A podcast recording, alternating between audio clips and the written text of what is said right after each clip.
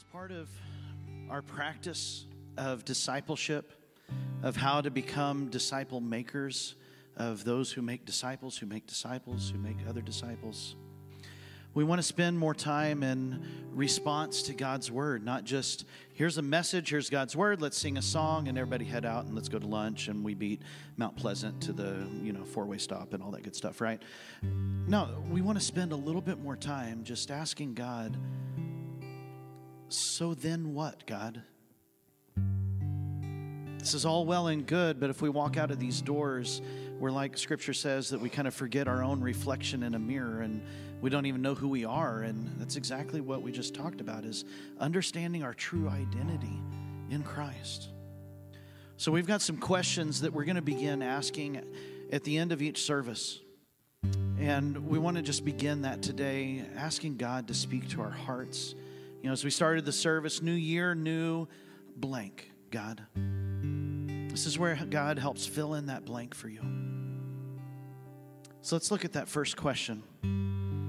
Just very simply, what are the what are the facts today? What has God impressed on your heart and mind today?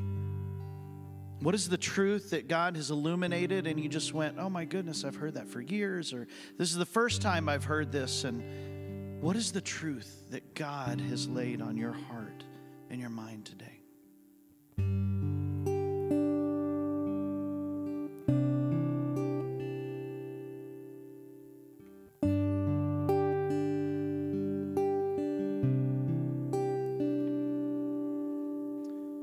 The second question is this that based on that truth that God has illuminated, what is God showing you that needs to change in your life today?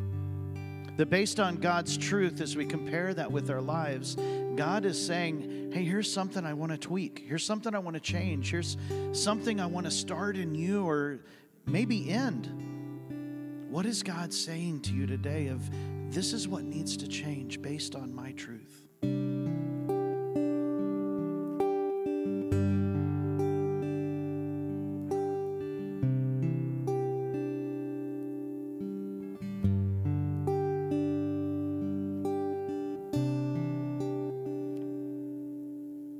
And the third question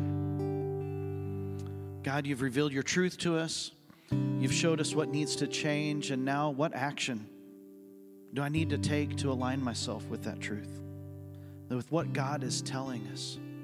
What is the action that will help me change in the manner that you have revealed to me today?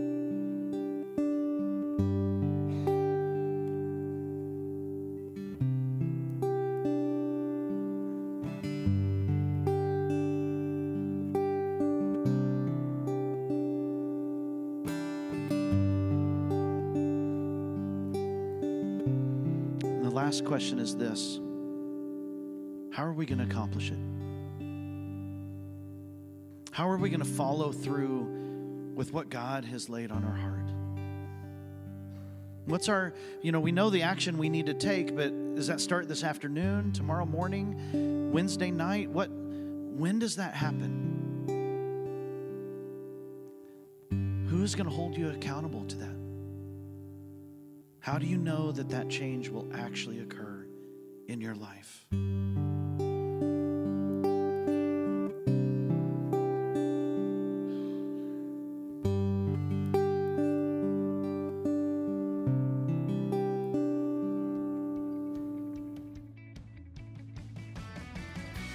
Thanks for tuning in to the New Hope Church podcast.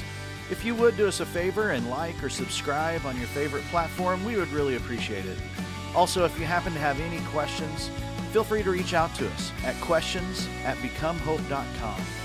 Have a great week and know that we are praying for you as you seek to be Jesus in every corner of your world.